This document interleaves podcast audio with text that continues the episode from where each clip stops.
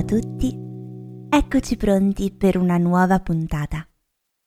Io mi chiamo Elisa, insegno italiano per professione e passione. Questo è il podcast di Italiano Sì e se state imparando italiano siete arrivati nel posto giusto. È dicembre, siamo proprio sotto Natale, oggi è il 23 ma il podcast uscirà martedì 29, quindi dopo Natale. Spero che abbiate passato delle belle feste e che, nonostante le restrizioni e i lockdown causati dalla pandemia, abbiate potuto festeggiare insieme ai vostri cari. I cari sono i parenti, la famiglia, cioè le persone a noi care, importanti.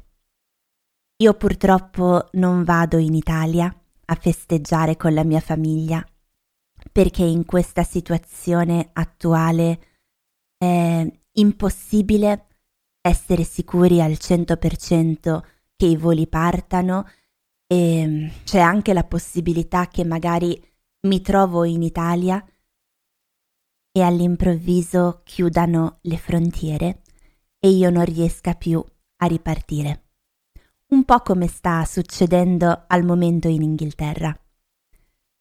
E inoltre non vorrei rischiare di mettere in pericolo i miei genitori, che sono praticamente in, in autoisolamento sin da marzo.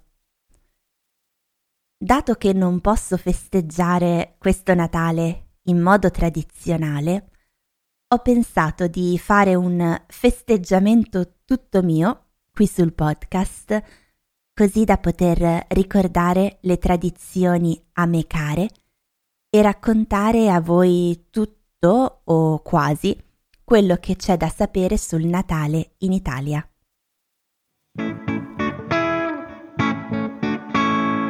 L'argomento della puntata. Come appena annunciato, L'argomento di oggi è il Natale. Quando parliamo di Natale, parliamo in realtà di periodo natalizio. Natalizio è l'aggettivo che si usa per indicare qualcosa che riguarda il Natale. Quindi il periodo natalizio è il periodo delle feste. Un po' in tutta Italia inizia l'8 dicembre, che è la festa dell'Immacolata Concezione, cioè il giorno in cui la Madonna, che sarebbe Maria, la madre di Gesù Cristo, avrebbe concepito Gesù, secondo la Chiesa cattolica. L'8 dicembre è festa nazionale, quindi i negozi sono chiusi e non si lavora. In questo giorno, forse anche grazie al fatto che si sta a casa, si inizia a preparare le decorazioni, gli addobbi di Natale. Quindi le famiglie, a casa, preparano l'albero di Natale, che può essere un albero vero, mm, un abete o un pino, oppure un albero di plastica. Sull'albero si mettono le palline di vetro colorate, le luci, a volte anche dolci e altre decorazioni. Sulla cima dell'albero si mette di solito una decorazione, una punta di vetro oppure una stella. Un'altra decorazione tipica nelle case delle famiglie italiane, soprattutto se religiose, è il presepe. Il presepe si trova sia nelle case, quindi più piccolo, che negli spazi pubblici, come le chiese, dove può raggiungere dimensioni molto grandi. Famosi sono i presepi viventi, cioè con attori in carne e ossa. In carne e ossa è un'espressione che si usa per indicare una persona viva e reale. Il presepe rappresenta la natività, cioè la nascita di Gesù. La parola presepe viene dal latino, dall'unione di due parole che significano davanti e chiuso, quindi indicano un luogo che si trova di fronte a uno spazio chiuso, recintato, proprio come una stalla. La stalla è quel luogo dove si trovano gli animali e quindi nella rappresentazione della nascita di Gesù, l'immagine classica della stalla è questo luogo in cui si trovano la Madonna, Giuseppe, il bambino Gesù appena nato, il bue e l'asinello. Il presepe è una tradizione tutta italiana ed esiste da molti secoli.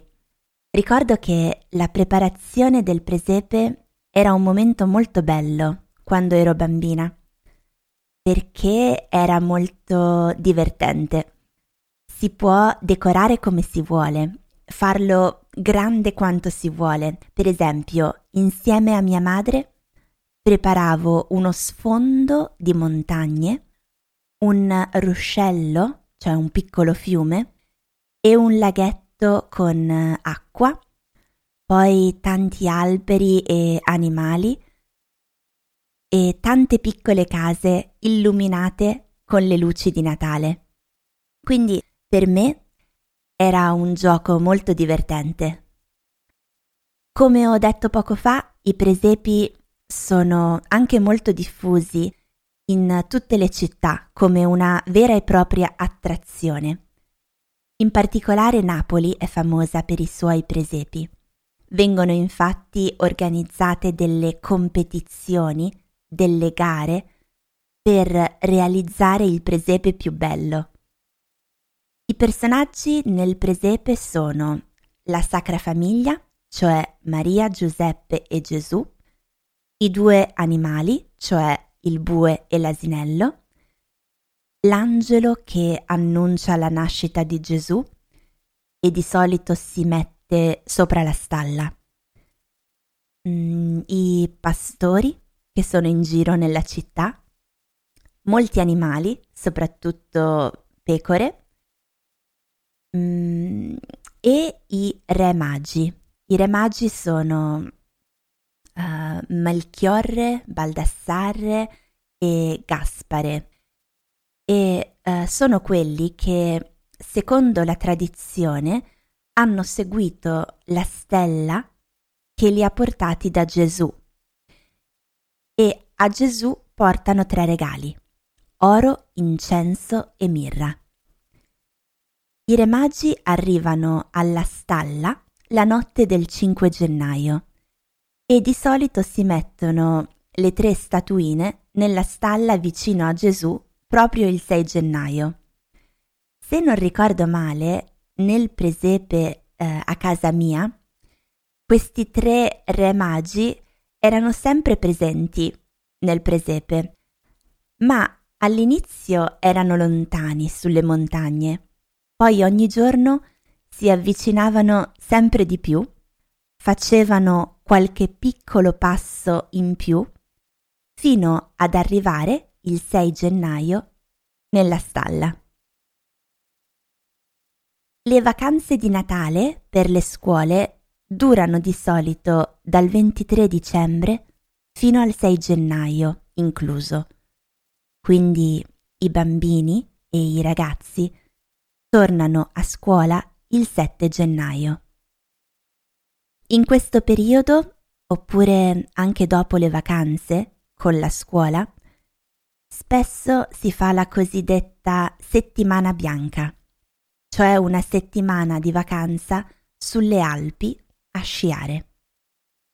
Il giorno prima di Natale, cioè il 24 dicembre, si chiama la vigilia in questo giorno i negozi sono ancora aperti in Italia. Da dove vengo io, nel nord Italia, nello specifico in Lombardia, per tradizione non si festeggia la vigilia.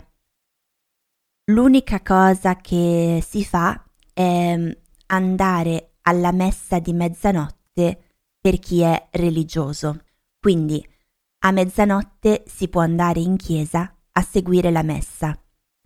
Però non c'è nessuna festa in particolare. Anzi, la cena il 24 è abbastanza leggera, proprio in preparazione per il giorno dopo, quando invece si sa che si mangerà molto.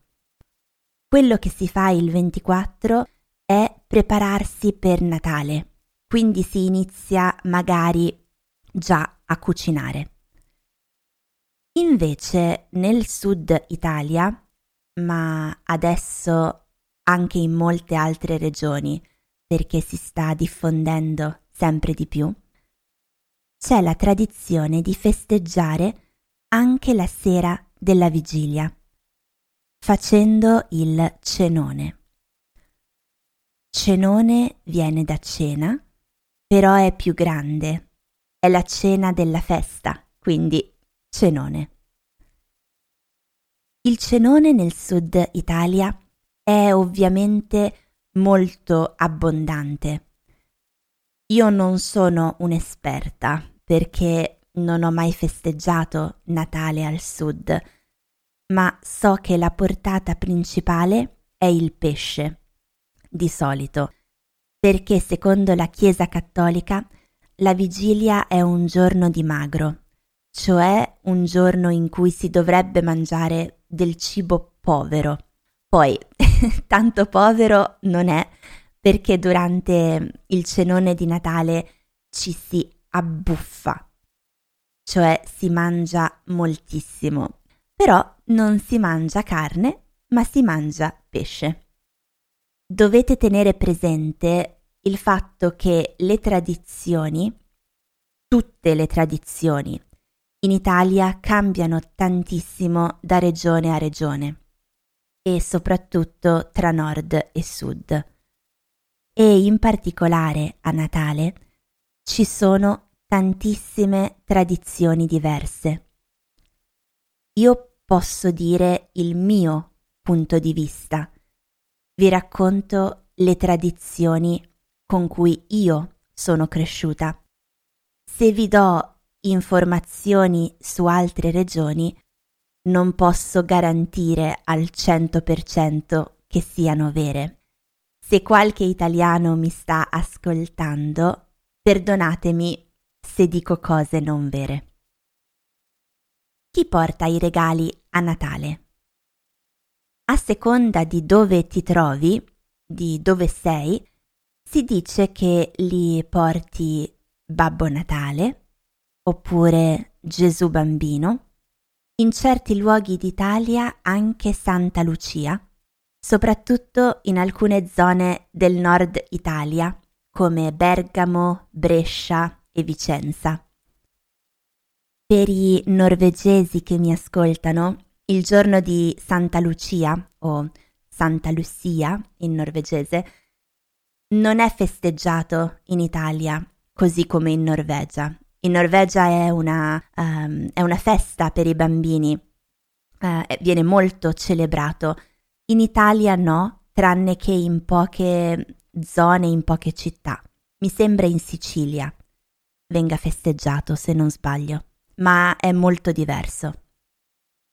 Quindi dico anche magari agli italiani che ascoltano uh, e non lo sanno, in Norvegia ma anche in Svezia, i bambini festeggiano cantando delle canzoni uh, vestendosi di bianco e facendo una specie di processione in cui tengono in mano delle luci e una bambina viene scelta per rappresentare Santa Lucia e mette una corona in testa. Chiusa la parentesi norvegese. Torniamo in Italia e uh, poi c'è anche la Befana, di cui parlerò tra poco, che porta ulteriori regali il 6 gennaio. La tradizione nel nord Italia per i bambini è di aprire i regali la mattina del 25. Di solito questo significa che i bambini si svegliano all'alba. L'alba è quando sorge il sole e corrono ad aprire i regali sotto l'albero di Natale, svegliando i poveri genitori. In tutta Italia, anche dove è già stato fatto il cenone, si festeggia con il pranzo di Natale. Quindi si invitano i parenti più stretti.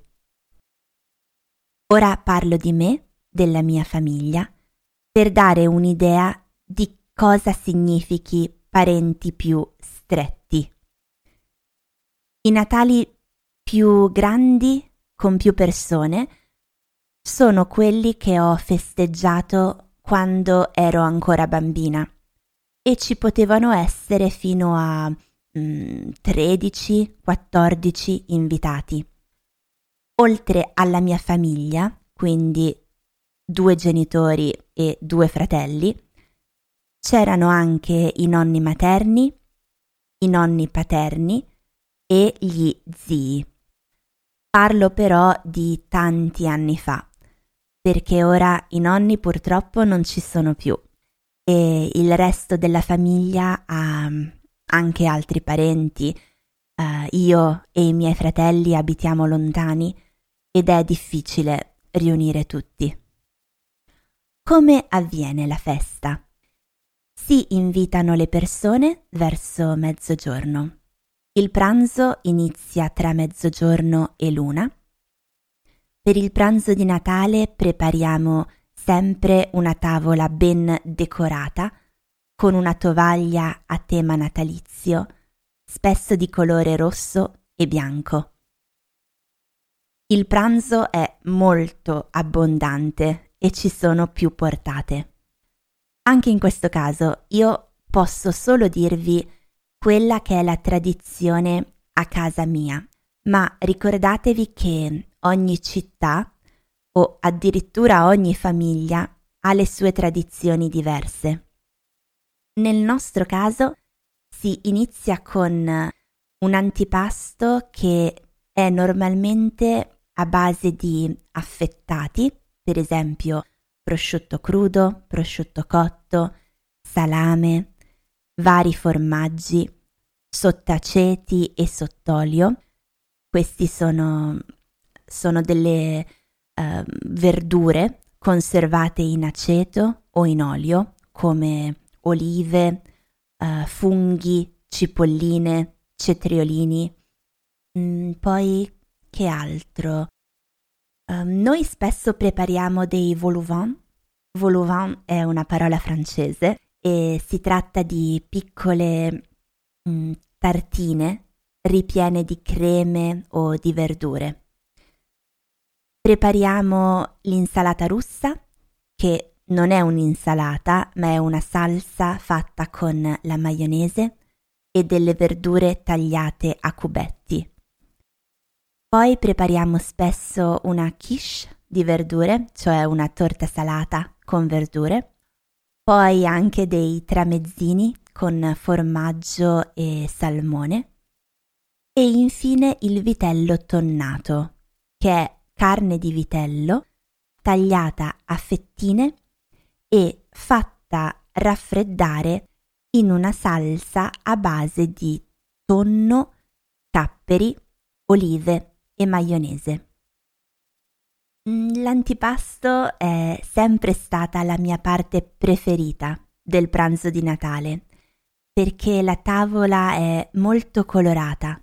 Ci sono tutti questi piatti diversi eh, e buonissimi.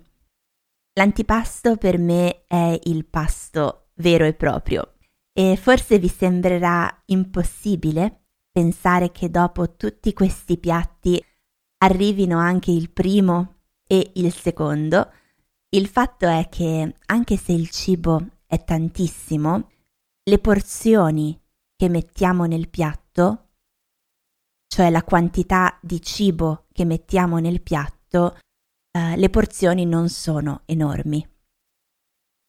Quindi mangiamo tantissimo cibo diverso, ma non in quantità enorme. Ah, stavo quasi per dimenticarmi l'antipasto più importante e più tradizionale a casa della mia famiglia. È una ricetta di mia nonna che era toscana. Si tratta dei crostini toscani, che però in realtà toscani non sono, perché non ho mai conosciuto nessun'altra persona che mangiasse questo piatto particolare. Non si trova nemmeno su internet, quindi sono piuttosto sicura che sia un'invenzione di mia nonna. O meglio, la sua variante dei crostini toscani, che sono invece un piatto conosciuto e famoso. Li chiamerò quindi i crostini Zita, in nome di mia nonna. La ricetta è semplice. Un ragù di carne di bovino con soffritto di cipolla, sedano e carota. Si fa cuocere a lungo, credo una, due ore. Poi alla fine si aggiungono capperi e acciughe, forse anche olive, ma non sono sicura.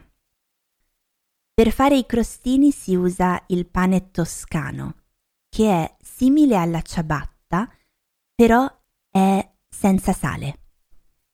La cosa particolare dei crostini zita è il fatto che non si fanno tostare quindi non si scaldano, non, non diventano un pane tostato e duro, ma al contrario si ammollano, cioè si rendono morbidi con un po' di brodo caldo.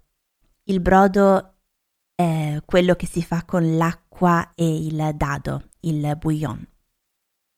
Vi dico una cosa, io sono stata vegetariana tanti tanti anni e l'unico piatto che mi mancava erano sempre i crostini di mia nonna, nient'altro.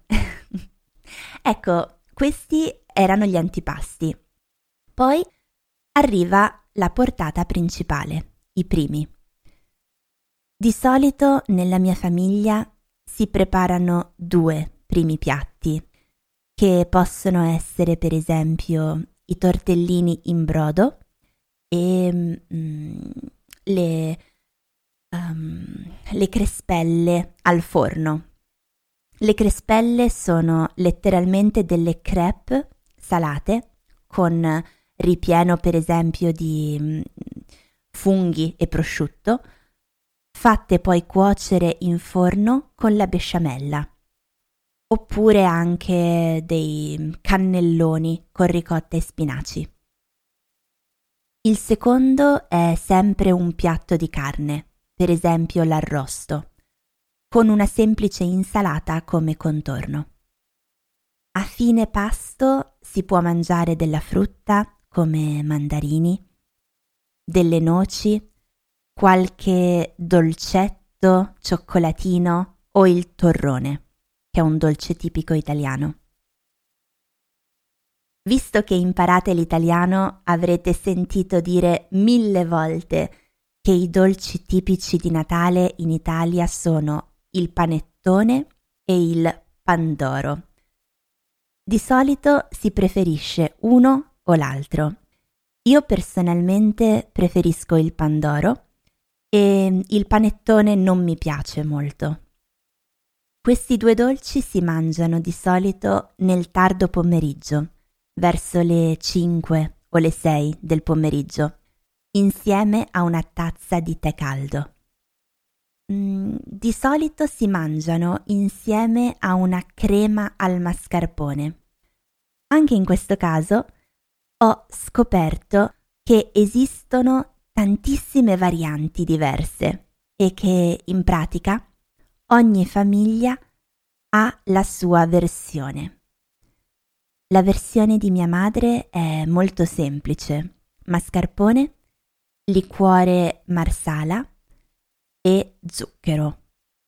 Si mescola bene e viene fuori una crema deliziosa. Come avrete forse immaginato, a Natale si passa quasi tutta la giornata a tavola, anche quando non si mangia, perché è lì che avviene la conversazione. Si rimane tutti intorno alla tavola a chiacchierare e a volte a giocare. I giochi credo che siano più una tradizione del sud Italia, ma alcune famiglie lo fanno anche al nord. Giochi come la tombola e le carte. Il 26 dicembre è il giorno di Santo Stefano, in cui si continua a festeggiare, ma in maniera molto più rilassata. Per esempio, non si cucina di solito, ma si mangiano gli avanzi dei giorni prima, il cibo rimasto da Natale. Inoltre si vanno a visitare i parenti che non c'erano il giorno di Natale. Veniamo all'ultimo dell'anno. Il 31 dicembre si chiama San Silvestro questa non è una giornata di festa in Italia. I negozi sono aperti, però chiudono prima, credo verso le 6 di sera. Il capodanno vero e proprio è il primo gennaio, infatti anche il nome, capo dell'anno, significa inizio dell'anno. Il capodanno credo che sia uguale dappertutto, non credo che ci siano molte tradizioni tipicamente italiane. Uh, forse solo una. Indossare biancheria intima di colore rosso. La biancheria intima è quella che va sotto ai vestiti, per esempio mutande e reggiseno. Questa tradizione vale sia per gli uomini che per le donne. Non so però se le persone lo facciano veramente. Io personalmente l'ho fatto, credo, una o due volte. Cosa si fa a Capodanno? Io uso la parola Capodanno, ma come ho detto, il 31 dicembre si chiama San Silvestro. Ma di solito usiamo la parola Capodanno per indicare entrambi i giorni la sera, la notte del 31 e il giorno dopo. Cosa si fa la sera di Capodanno? Si fa il conto alla rovescia a mezzanotte, cioè si conta da 10 a 0. Si fanno scoppiare i fuochi d'artificio, che sono le luci colorate in cielo. Si festeggia con lo spumante, si fanno tanti brindisi, si mm, sta insieme con amici e si fanno feste a casa o nei locali. Ah sì, un'altra tradizione che è solo italiana è quella di mangiare le lenticchie a Capodanno. Le lenticchie sono un legume piccolo e verde. Si mangiano perché la tradizione dice che portino soldi se mangiate il primo dell'anno. Di solito il piatto tradizionale comprende lenticchie e cotechino. Il cotechino è una specie di salsiccia di carne. Questi due cibi sono così legati tra di loro che è praticamente impossibile dire uno senza dire l'altro. Vi dirò di più. Io credo che le lenticchie non siano molto mangiate in Italia durante il resto dell'anno, proprio a causa di questa tradizione, perché le lenticchie si associano con il capodanno, quindi difficilmente si mangiano in altri giorni dell'anno. Per finire, l'ultimo giorno di festa è il 6 gennaio. Come vi ho detto prima, i re magi arrivano alla stalla di Gesù il 6 gennaio e questo giorno si chiama Epifania. In particolare è un giorno di festa per i bambini, perché in questo giorno arriva la Befana. Chi è la Befana? È una signora vecchia, molto anziana, con un nasone grosso, un naso grosso, ed è vestita con eh, dei vestiti vecchi e rovinati. Indossa un fazzoletto sulla testa, un grande scialle sulle spalle, una gonna lunga e pesante e vola su una scopa anche se vola su una scopa, non è però una strega. E anche se ha un aspetto brutto, non è però cattiva. Il suo aspetto si dice che rappresenti il vecchio anno che è appena passato. Perché è importante per i bambini? Perché porta dei regali di solito porta i dolci. La tradizione nelle famiglie italiane era di appendere delle calze vuote fuori dalla porta oppure alla finestra oppure sopra al camino e la Befana passava durante la notte del 5 gennaio e le riempiva di dolci. Si dice ai bambini se fate i buoni, la Befana vi porta i dolci, ma se fate i cattivi, vi porta il carbone. Il carbone è un, è un materiale nero, uh, è un combustibile che si usa per accendere il fuoco. Insomma, il carbone è qualcosa di brutto da portare ai bambini. In realtà, però, che io sappia, Nessun bambino ha mai ricevuto il carbone realmente. Anche se quando ero piccola io andava molto, era molto diffuso, dare ai bambini il carbone fatto di zucchero, quindi un dolce nero che assomiglia al carbone. Esiste una filastrocca dedicata alla Befana che ha tantissime varianti diverse in Italia. Quella che conosco io recita così. La Befana vien di notte, con le scarpe tutte rotte, con le toppe alla sottana, viva viva la Befana. Vi parlo ora di canti natalizi. La canzone della puntata. Oltre a tutte le tradizionali canzoni di Natale che tutti quanti conosciamo, in Italia ci sono due canzoni molto amate in italiano. Una è L'albero di Natale, l'originale che sicuramente conoscete è la canzone tedesca O Tannenbaum. In Italia però è molto famosa la versione italiana. L'altra canzone, che invece è tutta italiana, si chiama Tu scendi dalle stelle. È stata scritta nel 1754 dal vescovo Alfonso Maria de Liguori ed è uno dei canti natalizi più famosi in Italia. Vi confesso che non avevo assolutamente idea che questa canzone fosse così antica. Ripeto l'anno, 1754.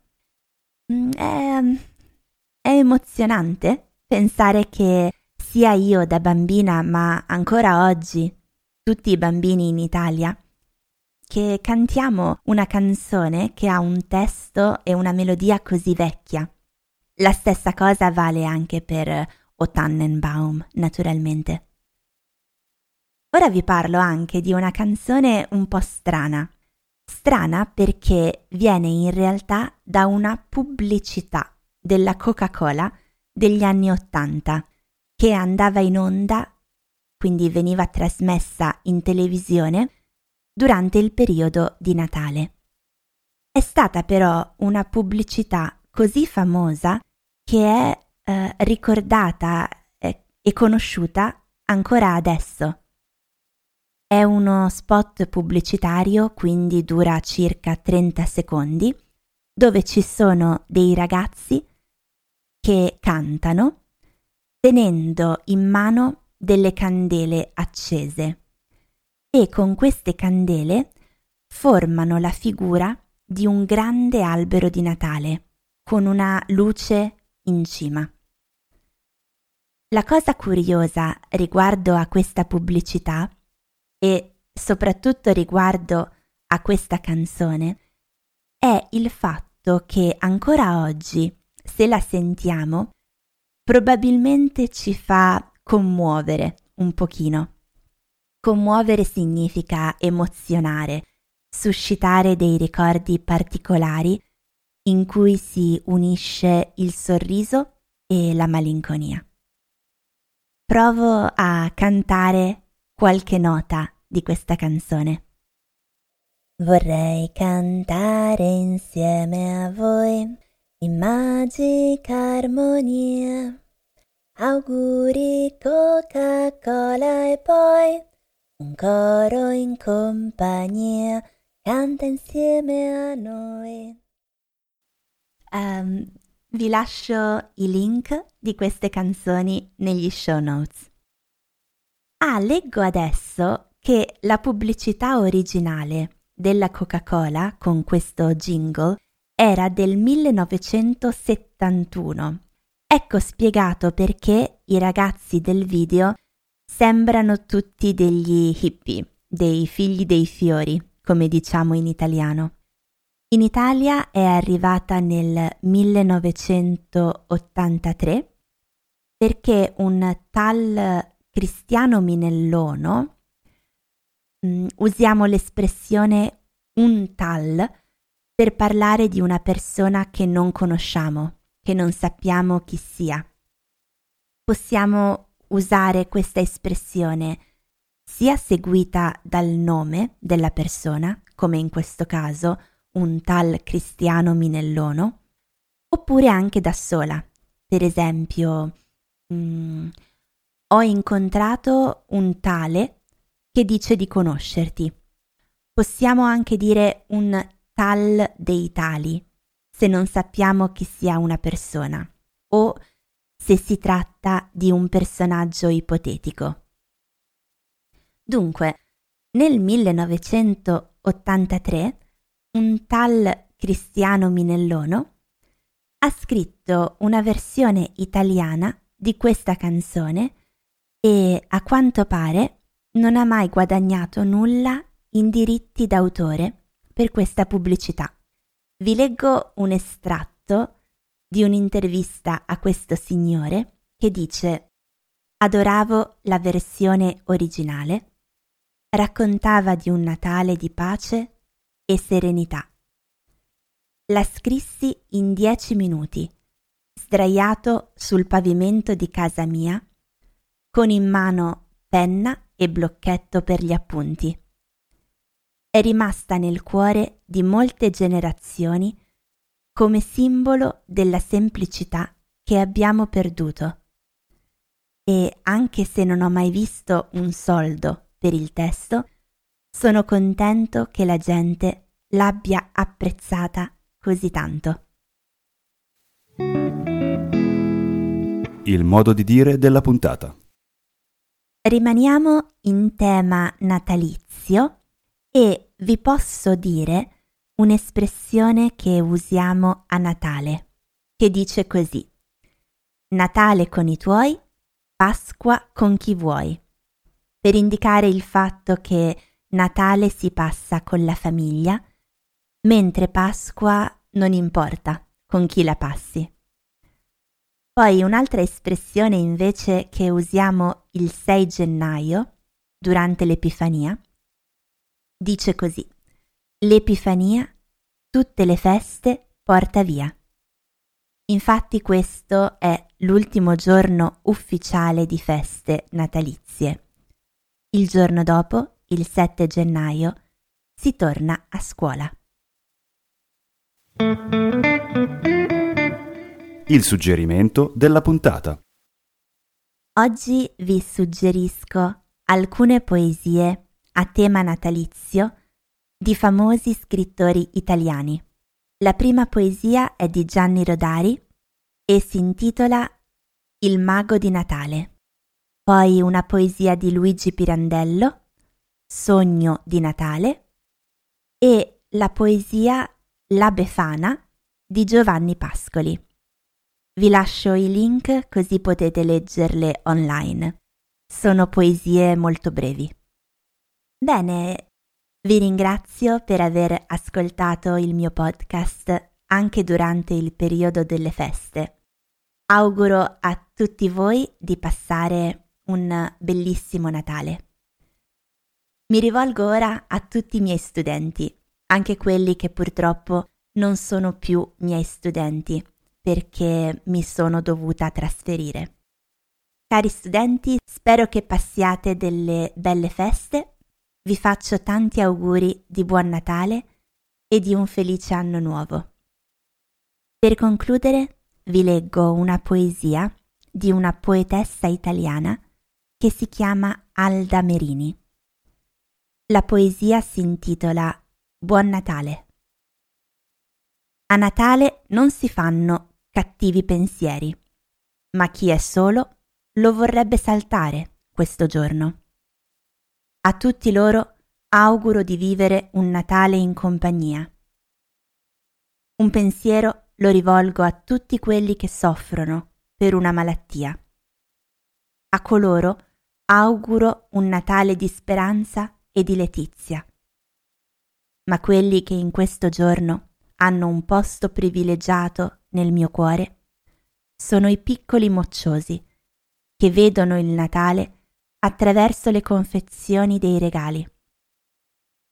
Agli adulti auguro di esaudire tutte le loro aspettative. Per i bambini poveri, che non vivono nel paese dei balocchi, auguro che il Natale porti una famiglia che li adotti per farli uscire dalla loro condizione fatta di miseria e disperazione. A tutti voi auguro un Natale con pochi regali, ma con tutti gli ideali realizzati. Alla prossima puntata. Buon Natale e felice anno nuovo a tutti.